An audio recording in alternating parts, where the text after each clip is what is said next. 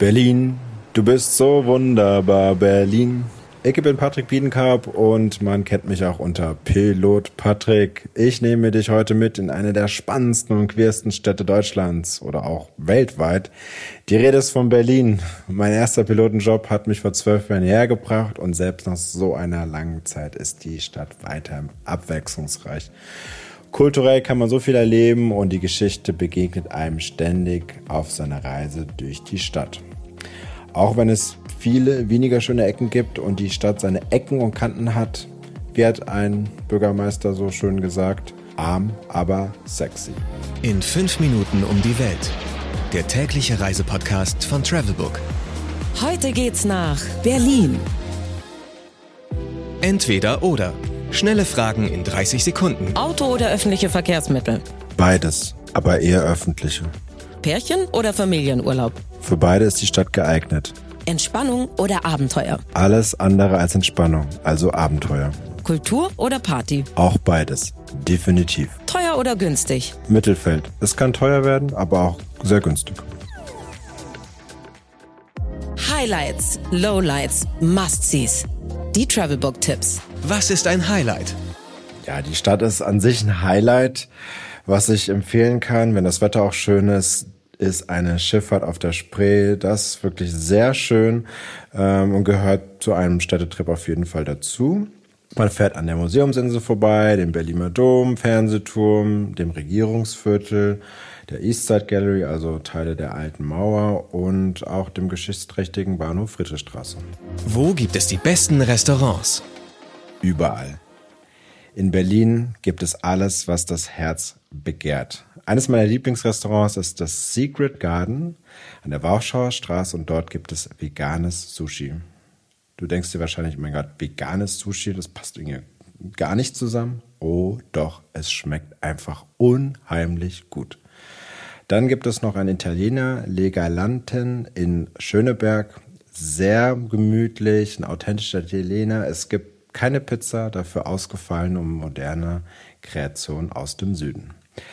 Dann einer meiner Lieblingsspeisen, Austern, kann ich auch empfehlen, mit Champagner im KDW oben äh, im Restaurant und bietet sich ideal für eine Shoppingpause an. Was man unbedingt tun sollte. Für mich als Luftfahrtbegeisterten sollte man auf jeden Fall das Tempelhofer Feld besuchen. Schnapp dir ein Fahrrad, zieh die Inliner an oder deine Laufschuhe und fahre oder laufe über die stillgelegte Startbahn. Und zwar, das ist der ehemalige Flughafen Tempelhof. Und ihr habt bestimmt schon mal was vom Geresinenbomber gehört. Das ist die umgangssprachliche Bezeichnung für die Flugzeuge der Alliierten zur Zeit der Berliner Luftbrücke, die Westberlin mit Lebensmitteln und anderen lebenswichtigen Hilfsmitteln versorgten. Also History pur dort. Mein persönlicher Geheimtipp. Ich habe drei Tipps für dich. Einmal das Akazienkiez in Schöneberg, sehr authentisch, mit schönen Läden und Cafés, nicht fancy, aber Berlin halt. Der Bebelplatz unter den Linden ist wunderschön und besonders während dem Festival of Lights ein Highlight. Letzter Tipp, Berliner Unterwelten. Bei den verschiedenen Touren wirst du durch stillgelegte Tunnel und Bunker geführt und es ist super spannend. Man taucht in eine ganz andere Welt ein. Geld, Sicherheit, Anreise. Die wichtigsten Service-Tipps für euch. Wie viel Geld sollte man für eine Woche einplanen? Ich würde ungefähr 60 bis 100 Euro einplanen ohne Unterkunft. Wenn man möchte, kann man natürlich viel teurer unterwegs sein. Welche Gegend ist ideal für die Unterkunft? Wähle eine Unterkunft innerhalb der Ringbahn und die dir gefällt, weil mit den öffentlichen Verkehrsmitteln kannst du überall hinfahren. Es ist alles super gut angebunden. Welche Gegend sollte man meiden?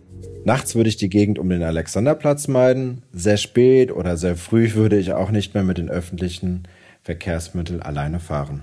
Was macht man am besten, wenn es regnet?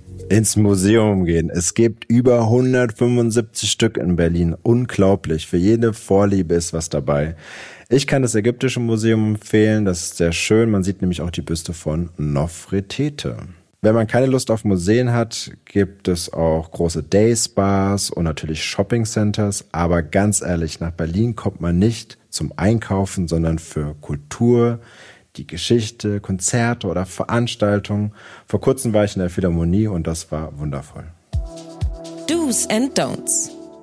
Do's and Don'ts. Do's. Sei du selbst. In Berlin kannst du sein, wer immer du sein möchtest. Niemand muss sich hier verstecken. Zieh an, was du willst. Sei offen für vieles, das dich vielleicht verwundern könnte. Auf jeden Fall ausgehen. Berlin ist bekannt für seine Clubszene, die weltweit keine wirkliche Konkurrenz hat. Don'ts? Nicht genug Zeit einplanen. Ich würde sagen, mindestens vier Tage, wenn nicht noch länger. Ich bin Pilot Patrick und ich hoffe, euch haben meine Tipps gefallen. Ich wünsche dir jetzt schon eine super aufregende, spannende, abwechslungsreiche, energiereiche Reise nach Berlin und ganz viele Happy Landings. 15 Sekunden Auszeit